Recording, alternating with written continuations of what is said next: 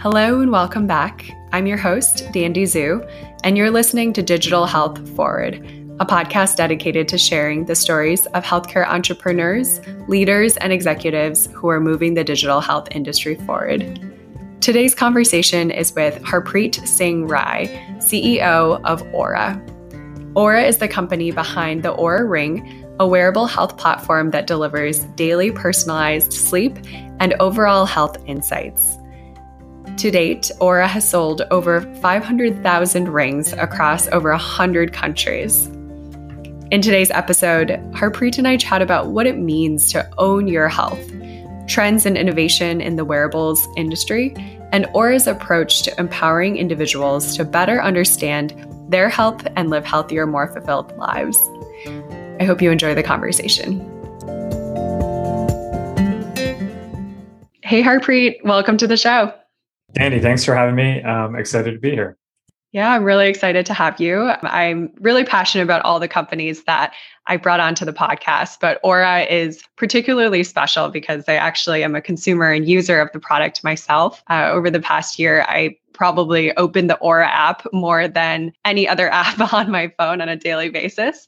So I could not be more excited to have the opportunity to share Oura's story and tell our listeners a bit more about the product.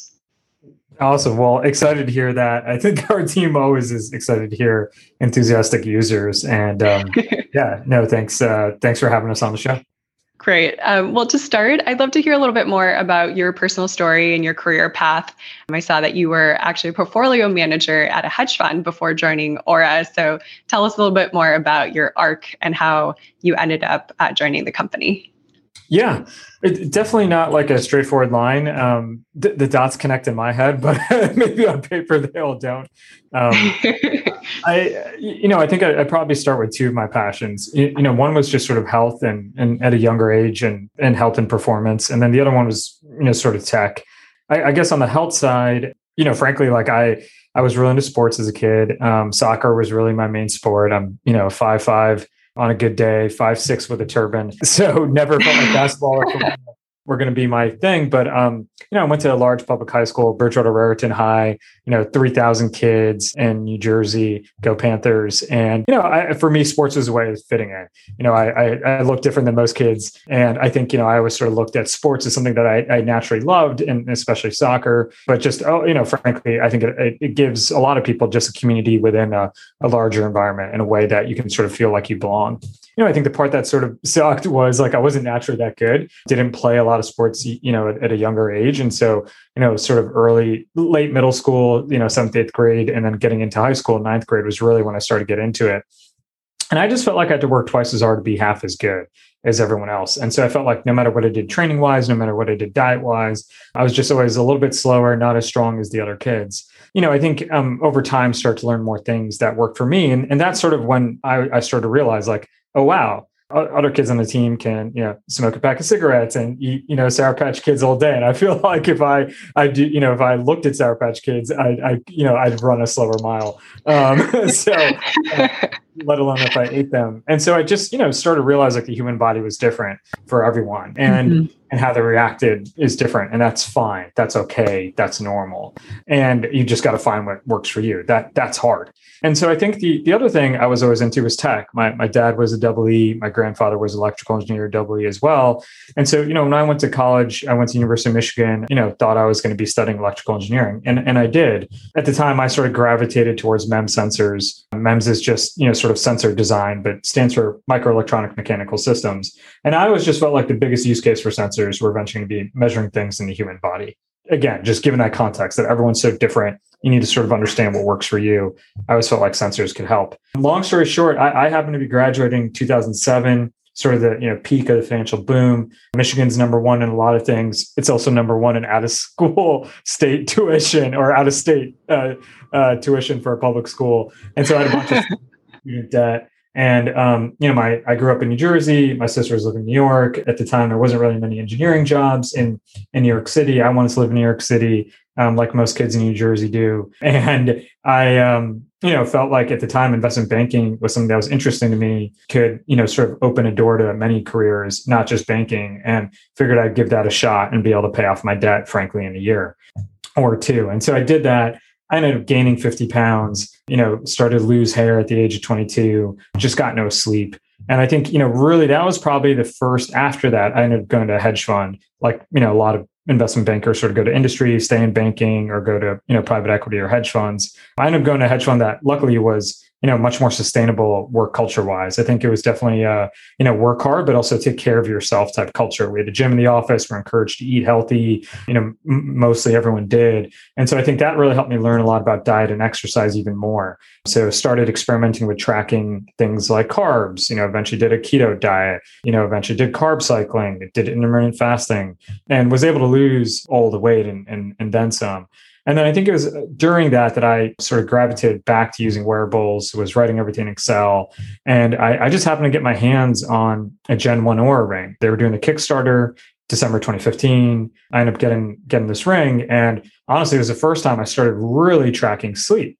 And I started to realize, like, holy cow, if I uh, have a better sleep score and readiness score, I'm actually performing better in the gym the next day. I'm actually getting more stuff done on my to-do list. I'm actually a better boss. I'm in a better mood. I'm a better, you know, boyfriend. And so um, I think I, I was a first-hand experience of like, oh wow, I tracked diet, tried all these different things, tracked all the exercises done over the last three to four years, done all these different things from CrossFit to you know longer cardio, whatever it may be, to interval type workouts.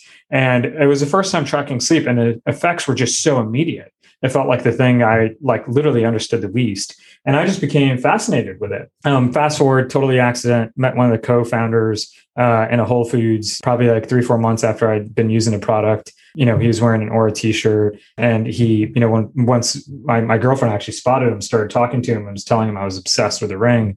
And then he he saw me and he was like, wow, that's the first ring I've seen outside the office. So I think at the time they'd only sold a thousand rings um, from the Kickstarter or so. And, you know, I was the first person he had met that had been one of those customers. I ended up, long story short, the company was raising money I invested in the company, joined the board. I think you know that was uh, September of 2016. About two, three months later, uh, the founders and the board asked me to join uh, full time. Took me a couple months to leave, and you know uh, the hedge fund because I'd been there for nine years. And um, but eventually I left and you know managed all of that um, with the team there. Didn't want to leave them hanging, and joined as president. And then I think after really helping grow the company, grow the team a bit in the U.S. and helping raise you know more capital for the company, the board thought it would be best that I take uh, take the role of CEO. And so that was a little bit over three years ago now um, that I've been CEO, four years with the company now. And yeah, it's been quite the journey. I've learned a ton and still have even way more to learn still. But long story short, that's how I got involved. Wow, that is an incredible story, and I cannot believe you you happened to meet the co-founder at a Whole Foods, just grocery shopping one day. That that's just such an incredible um, happenstance encounter, but very cool. So you alluded to readiness score and sleep scores, but for our listeners who don't know, could you tell us a little bit more about what the ring is measuring, and also more broadly, like what is the mission and vision of Oura as a company? Yeah. I'll start with the mission and vision because I think I got into it just a little bit. Our, our mission is to empower everyone to own their potential. And I, I guess the really the question is what is what does that mean? What is I'll just pick a few words. Potential. I think people hear potential, they think physical performance, but I, I think, you know, that's frankly pretty we're, we're thinking way beyond that. Everything I said about like when I got good sleep and had a high readiness score, yeah, I did better in the gym, but I also was more productive at work and more focused. I also was in a better mood, right? And and I, you know, frankly, was was a kind of person. So I think there's all these other benefits of great sleep. And it, and it's really about like your potential is sort of your why. You know, my why when I was 18 years old or, or 16 years old was like, I want to be starting on the field on the varsity soccer team. That was my why, really, right? You know, maybe in college it became much more like, hey, I want to get really good grades so I can make sure I get a good job. I want to be want to be in sort of, you know, the top 10% of my class. Hey, when I started working the hedge fund, it was like, man, I want to be really sharp and be able to work hard and be productive so I can prove myself and get promoted to being a portfolio manager. You know, I think now at Oura, my why is like, you know, I want to be sharp and focused and there for the team, thinking about how the space evolves and helping us grow as a company. And, you know, there's, I think everyone's why and potential changes as they go through different phases of life. And, you know, better health allows us to do all of that. So I think that that covers potential. I think the idea of sort of ownership, we want people to own it. I think health is one of these things that remains elusive for most people. You don't know who you should listen to. Should you listen to your doctor? Should you listen to your friend who appears healthy? Should you listen to that podcast where they get in a lot of details on a intermittent fasting keto diet? You know, or should you look at this app, MyFitnessPal, and track your, your carbs that way? So I think this idea of ownership is putting the agency back in the individual's hand that it doesn't belong to someone else that actually this is this is all this potential this understanding even our health is all within inside of us. We just happen to list, have to listen to clues our body has given us. And we think with Oura wearable health platform that eventually we can help to do that and and many different facets of your health. But but that's really our mission Uh, yeah. So on the product side, maybe I would say that the areas where people sort of might notice the biggest difference versus other wearables is, is a couple. One, we're a ring, so we're not a wristband. So that was definitely chosen and and on purpose for for a reason. And I think the other main thing people notice is like the heavy emphasis on sort of sleep and recovery and something we call readiness. So today in the app, if you know if you if you got the product wearing the Oura ring, you know the way you most people use it is you sort of wake up every morning and you open the app and you check three main scores. You know, we have a sleep score, we have activity score, and we have a readiness score. You know, sleep score is is just looking at the quality of your sleep you know, we have a bunch of different sort of factors in the app that we measure the different stages, REM, light, deep sleep, you know, when you went to bed, how consistent were you in your timing, how much of the night were you awake versus actually asleep. And, you know, we, we sort of have these weightings and these contributors that we give, you know, users every morning and eventually a sleep score. Then we have the activity score. You, you know, when you wake up in the morning, you get your activity goal for the day. That goal does uh, actually adjust based on your long-term sleep and activity patterns. And we'll get into that in a, in a second. But your activity score would measure everything you know you would think sort of hey here's your daily goal. You know do you move every hour? You know how intense are you moving? All these different factors and weightings there. But the main score in the Oura app is something called a readiness score. Just seeing that data from a sleep score and a readiness score can sort of be confusing on what to do with it and what does it mean. So this readiness score ends up taking a holistic view at your two week average of sleep and activity patterns and also your prior day and prior night patterns. And then we look at, at that sort of short term and long term balance of your sleep and activity. But then we look at a couple of physiological signals or digital biomarkers, if you want to think about it that way. Your resting heart rate, what was you know the the absolute value of your lowest resting heart rate versus the norm when did it happen early in the night late in the night what was your respiratory rate what was your you know change in your temperature what was you know even even something like heart rate variability which is a great indicator of stress. And so we look at those those factors along with um, those digital biomarkers along with the, the short-term and long-term sleep. And we give people an overall readiness score. How ready are you to attack the day? And this gets back to your potential. Whether your day is hey i got six meetings straight or hey no my day is i need to crush this workout today. Or my day is oh wow i'm going to be with you know my parents and you know my in-laws all day and that's stressful enough and kids and whatnot. And you know i think um, again it gets back to your potential. But that's sort of the idea of the readiness score. I think beyond the data what's more interesting about Oura as a product and the product experience is we give you little insights so every day we give you insights in our recommendation engine on those three scores and things that you can do to help improve it. But hopefully, you know, I think it's those insights that people look at that they start to realize like, hey, today might be a good day to take it easy, or today it looks like your readiness is really high. You know, you should try actually increasing your activity levels, or might be a really good day to get a lot of work done on your to-do list. Um, but we try to give people little insights based on the patterns and the data we see. Danny, let me know if there's anything else you want me to elaborate on the app before I jump into the ring. Yeah, that was super helpful. I think just to chime in on a personal perspective, I think for me, seeing all of this data helps also motivate me to hopefully change behaviors and build healthier habits, especially when it came to my sleep. So I feel like when I first got the ring, there was definitely this diagnostic phase, I suppose, where I started to understand my sleep temperature in the room that was off, or perhaps, you know, my restfulness was bad because there were distractions and noises and things like that. And so I, I found that level of insight in the very beginning just incredibly helpful to start getting me on the right path to build healthier habits. So hopefully it's also been motivating to, you know, be, change behavior over time. Yeah. Actually, I'll, I'll, I'll double click on that for a minute. Um, I think we call it, it's this really interesting behavior change pattern of like when you wake up first thing in the morning and check your data, users, you know, look at the scores and the insights and they start to ask themselves, wait, what did I do yesterday? Like, why is my data better today? Or why is my data worse? And then you start to honestly think, oh, wow, I ate dinner really late yesterday and Oura ring saying my heart rate's up. Or, hey, yesterday was the first day that I actually worked out really hard in a long time. You know today uh, like that may be that may be something that like wow like my body's not used to this. I shouldn't try to work out that hard that quick. I need to ease back into my routine. So i definitely think there's something about checking that data in the morning thinking about what you did the prior day that, that gives a little bit of that feedback and behavior change. Yeah exactly. And i feel like because the feedback is so quick you can actually attribute it to certain actions that you took the previous day right? And oftentimes i don't think we get that level of real-time feedback and in other ways um, if we didn't have a tracker like this. And I think the other really interesting use case that I've heard about a lot from friends or is talked about a lot, uh, the Oura Ring, is that it's actually caught COVID or, you know, when people get sick before they even realize because their yeah. temperature is up, their resting heart rate is up.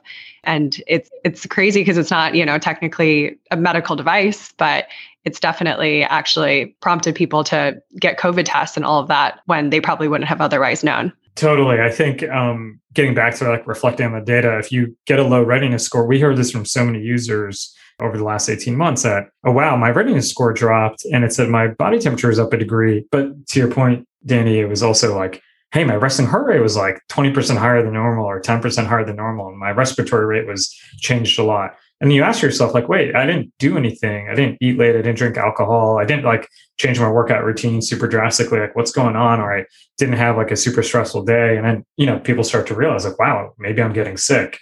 Um, that's that's literally what we had heard, you know, hundreds, if not thousands of times over the over the course of the you know last few years. Where um, luckily you start to understand your health, really understand what's going on, and ask yourselves, oh wait, yeah, is, is something going on? And in the case of COVID, you know, I think it caused a lot of people to go get tested earlier than they normally would have because they weren't feeling symptoms, but their data was changing. So yeah, ended up being super super helpful during that time period.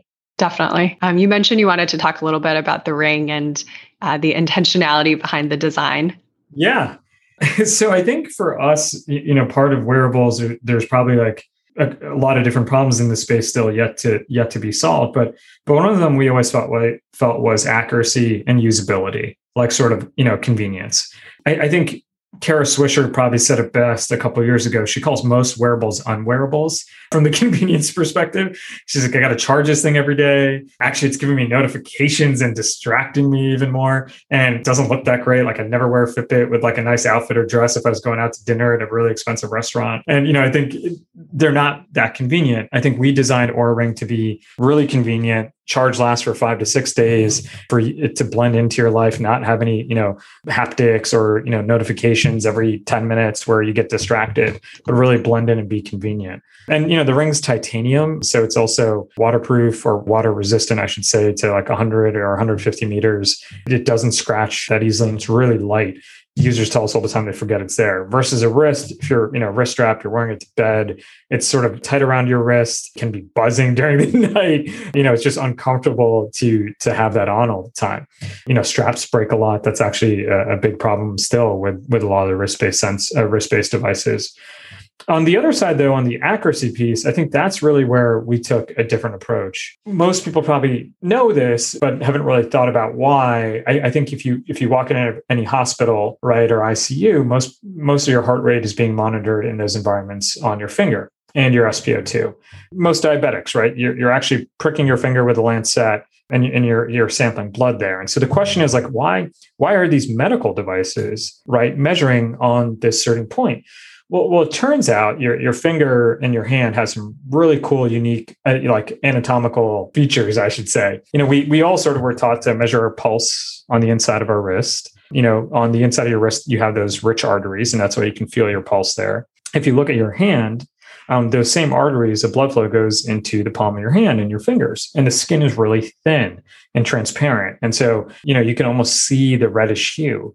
And so, what that means in terms of the electrical engineers in the room that that pulse signal strength the the strength of that that pulse signal in an optics perspective is about two orders of magnitude stronger on the finger than sort of the back of your wrist uh, where your wristwatch sits so uh, about a hundred times stronger and that's because you have those arteries not veins uh, those arteries are close to the surface of the skin and so all that rich blood flow that we're measuring with optics is right there uh, versus on sort of where your Fitbit or your Apple Watch sits on the backside of your wrist. Think about it. You, you know, I, if you're like me, um, you have darker skin and hair, um, but you also everyone has like you know a lot more fat there, a lot more um, compared to the palm of your hand. You have thicker skin. You have you know a lot more bones there. You have a lot more muscle tissue and fiber, and so the optical signal is a lot weaker.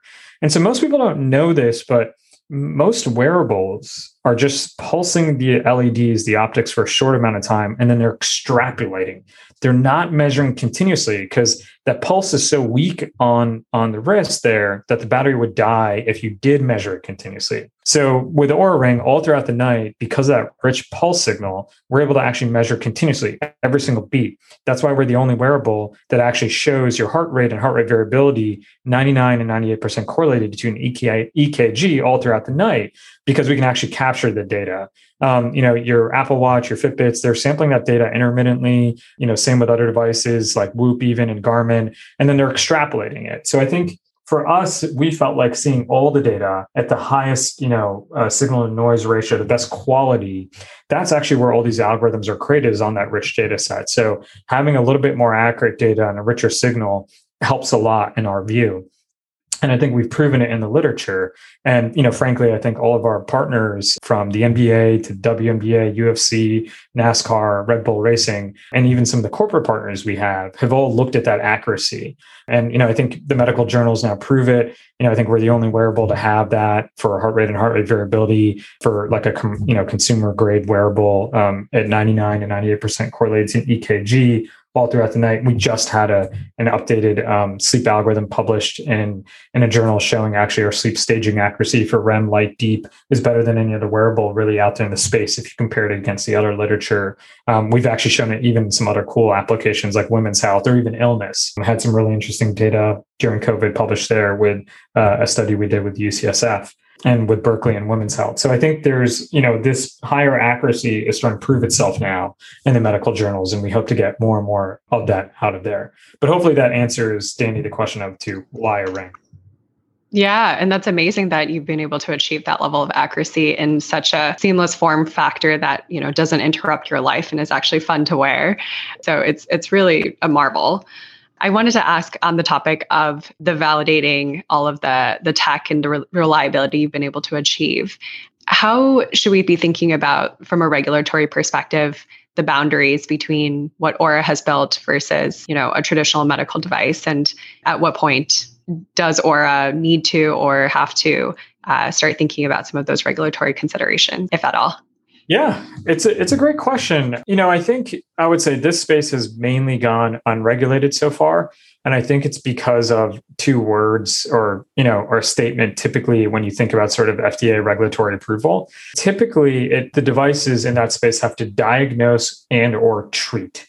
And I think right now these devices are mainly used in, in a way that I almost call like car, you know, like your check engine light. It's actually just given a little bit of an early warning to the consumer, right? A better understanding of their health. And we're not diagnosing or treating. So, you know, if it looks like you may be getting sick with Oura because you see your heart rate's really elevated or that you see your temperature is up, um, we're not saying, hey, you have COVID. You know, what we're saying is, hey, something looks off in your data. And you know, some of the the stuff we've shown, we can say is like other people who've seen this. Uh, many of them may have gotten sick in the past. Um, you may want to go take it easy today. You may be getting sick, and I think it's it's that sort of warning light approach, just like you see in your car. Hey, something's off. Maybe you should go talk to a doctor. And I, I think it's that approach that really keeps this whole space sort of further away from the regulatory space. We're not saying, hey, you have COVID, or hey, you have a, you, know you have some cardiovascular disease, or even hey, you have sleep apnea. I think so far these wearables have been used as, hey, here's what we're seeing in your data. Here are some patterns we may have seen with other people, but you may want to go get this checked by a medical professional. Got it. Okay. That makes a ton of sense. One last question before we talk a bit more about the partnerships and uh, some of the recent news that you guys have announced. But in terms of the industry, I would love to hear from your perspective how we should be orienting ourselves in terms of the different segments within wearables and you know there's just so many different types of technologies being developed these days and so many new players sprouting up but how do you as ceo of Oura orient yourself? Um, and how do you think about all of these different players that are currently in the landscape? Yeah, it's it's it's a really good question. I think the hedge fund analyst in me takes a step back and I look at a space and say, there's a lot of wearables sort of, you know, being shipped. And a lot of them, you know, I think people even count for these smart speakers, these Bluetooth headphones now are, are actually a lot of it. If you sort of look at classically what's called sort of smart watches or activity trackers, you know, those are about, I think IDC numbers are sort of at like 180 million for 2020. And they've been growing like, you know, 10 to 15%. Though during COVID, I think the space accelerated to over 20% type year over year growth. I then take a look at like a very mature industry like smartphones. Smartphones annual shipments are well over a billion units. They have been sort of a billion units for, you know, the last few years consistently, not growing that much actually in terms of units. So that's sort of like penetration. I think in order to get sort of the the wearable space, health wearables, I call them, into sort of, you know, more a larger unit number is the ex- honestly the expanding use cases in the health. So I think that you know these mainly started step trackers, um, then got into sort of activity tracking, like what's your heart rate after you work out. And I think now where these use cases are going into is a lot more things like health, like hey, tracking sleep, hey, tracking if you may be getting sick, hey, tracking if you're a woman, like your cycle. And so I think as even things like eventually getting sleep apnea, blood pressure, you know, cardiovascular disease. So I think as these use cases start to expand beyond just step tracking and activity tracking, you're going to see this market accelerate. And I think, you know, that's that's literally what we just saw during COVID. So I do think over time, the more of these use cases that get developed on these health wearables, the more they get validated, proven out, figure out new business models, not just direct to consumer, but even potentially partnering with uh, employers or partnering with healthcare providers and payers. I think that can really help accelerate this space as it evolves from you know, I call it wearables 1.0 to 2.0, sort of step trackers, activity trackers to, you know, health wearables hopefully that helps answer that question. Yeah, it does. It makes me think about, you know, recently there's been a lot more continuous glucose monitoring tech that's starting to, you know, market towards consumers. And the interesting implication I think is that primary care physicians are not equipped to take on all the new demand and actually have the time and bandwidth to even you know help patients understand some of that data. And so there's all these other stakeholders in the healthcare system that seem to need to be on board and also caught up in terms of intaking all of this data and helping patients actually make sense of it yeah, I mean, it's it's a tricky thing, you know. It's like went to Michigan, love love the school, love Ann Arbor, you know, but they don't teach people in, in you know the pre med or, or the medical school like how to look at wearable data or CGM data. Yeah, that's, yeah, exactly. part of the curriculum yet, so you can't really can't really fault any of the doctors out there. Um, that's not what they were taught, and that's not how they learned. But I think it starts with, frankly, just going right to the consumer, empowering mm-hmm. the consumer first. Then us, I think, as new technology, new companies, it's up to us to actually show the industry that hey these things can be valid and back it up with research. I think that's why as a you know startup and an early wearable we've done so much research because we we sort of recognize that this education is needed not just for the consumer but also for the industry. And then i think you know the more and more data you collect the more and more sort of um, ways you show you can provide value to the industry then you know you're going to see people adopt it. And yeah it's not going to be every doctor overnight but there are a lot of forward thinking doctors now and we see them from cardiologists to dietitians that are like, hey, you should be tracking your sleep to consumers. Like, here's a device we really like. Here's a wearable we really like. And here's a little bit on how you can learn how to interpret some of the information. Over time, I think that may mean, hey, okay, now we can actually ingest this data and look at this for you. So instead of asking you when you come in every two years, hey, how's your stress? How's your sleep? And how's your diet? And and are you exercising? You know, doctors will be able to look at that data. But I, I think, you know, it's taken time. It is slow, but it's also I would say the onus is on us as a company mm-hmm. in space to actually validate that and show that to the industry and to consumers as well. And I think a lot of the early space has not done that. You know, Fitbits, um, when they first came out, I think, you know, Jawbones, even Apple, right? The first few generations, none of the stuff was really ever validated. And so I think a lot of it frankly was marketing and i think it's it's on us as these sensors improve as these wearable devices improve and have newer more accurate locations like like a ring and a finger you know i think that's that's something that we feel like was missing in this space and why you know, frankly literally why we chose this form factor so we hope to change uh, those stigmas You mentioned earlier as well some of the partnerships that Oura has established with a lot of different sports leagues, um, including the NBA and the WNBA and NASCAR. Um, could you just tell us a little bit more about what these partnerships look like and what the impact Oura has had for these players and organizations? Yeah, I mean, I think last year, right, it was sort of like as sports sort of reopened first, right, and we're trying to figure out how to get back to like doing business in person, it, uh, in real life IRL. I, I, think you know they they had no choice but to think about like, wow, what can we do to be the best employers we can be, and and I think that's why you saw sort of the NBA, WNBA sort of step forward first. They're you know they were trying to figure out how to reopen, you know, actually reopen in bubbles, um, and you know, wanted to keep everyone safe. Um, obviously, your average work environment can't do that yet. Like keep you in a bubble overnight. Like all employees in Google, hey, you want to come back to work? All right, you got to sleep here too. I think that that would be hard to orchestrate. But uh, I think you know these these sports leagues were really some of the first to get you know going back to work. And and by the way, no one's an expert in going back to work yet. You know, any company that thinks they've solved it or organization, I think if you talk to the ones who are doing it have, and are figuring it out, everyone's sort of met no one's an expert yet.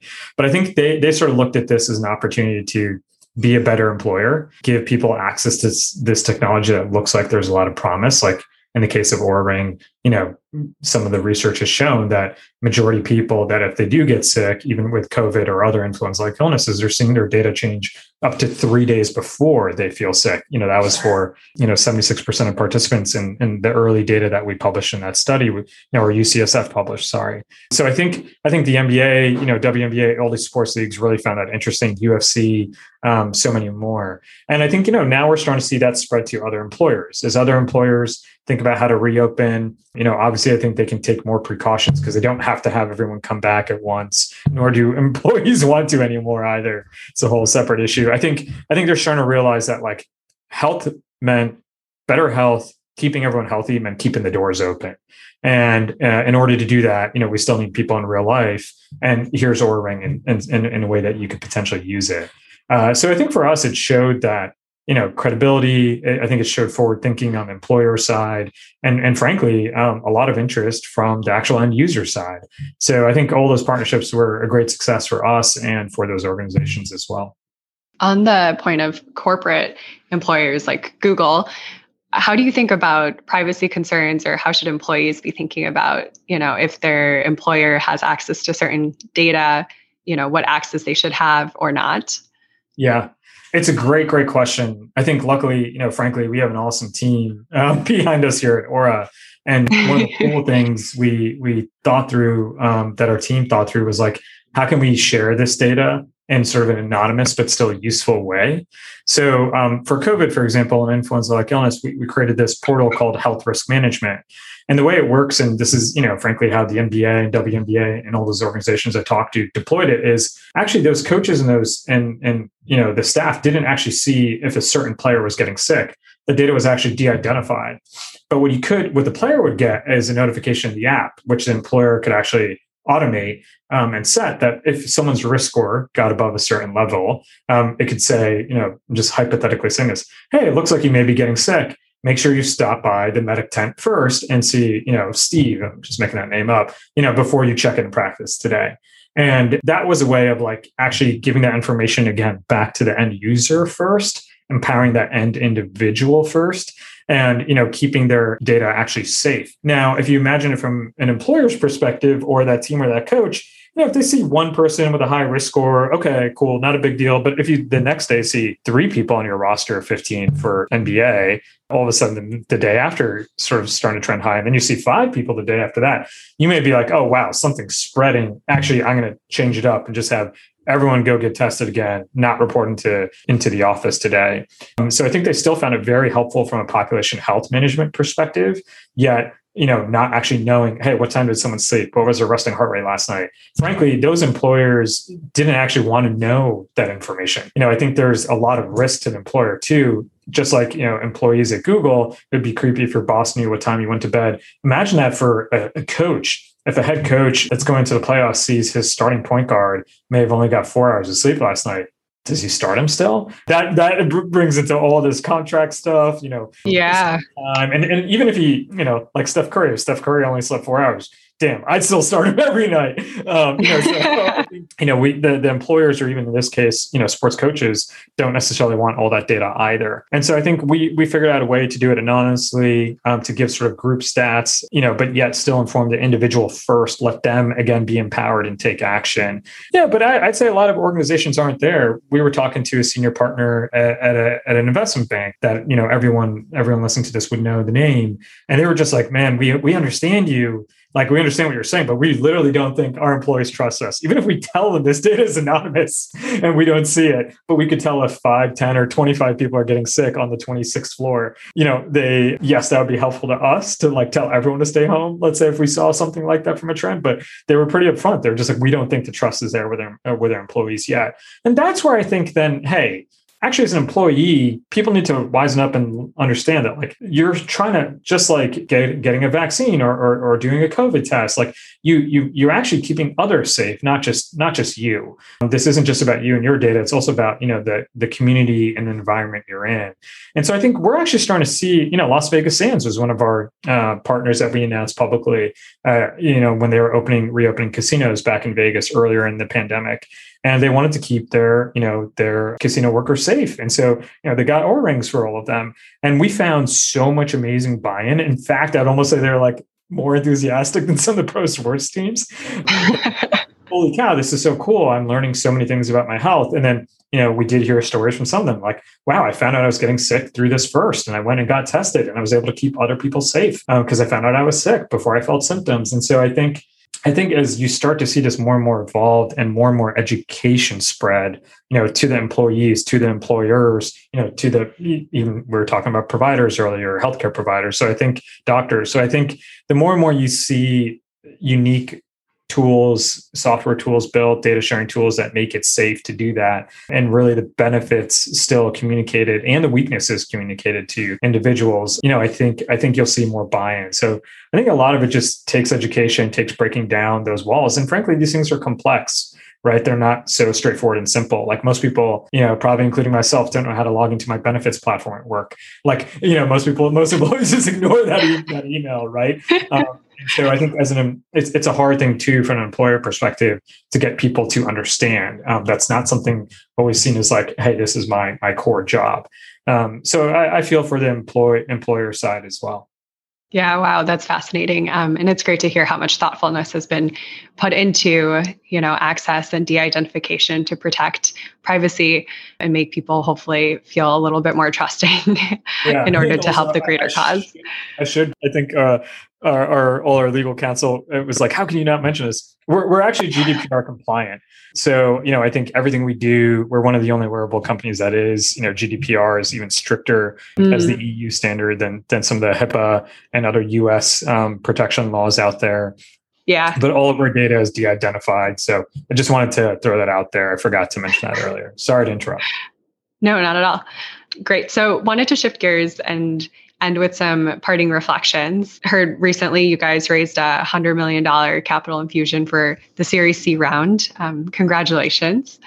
What are some of Oura's priorities um, with this new capital in the near term? And are there new use cases that Oura is thinking about investing in?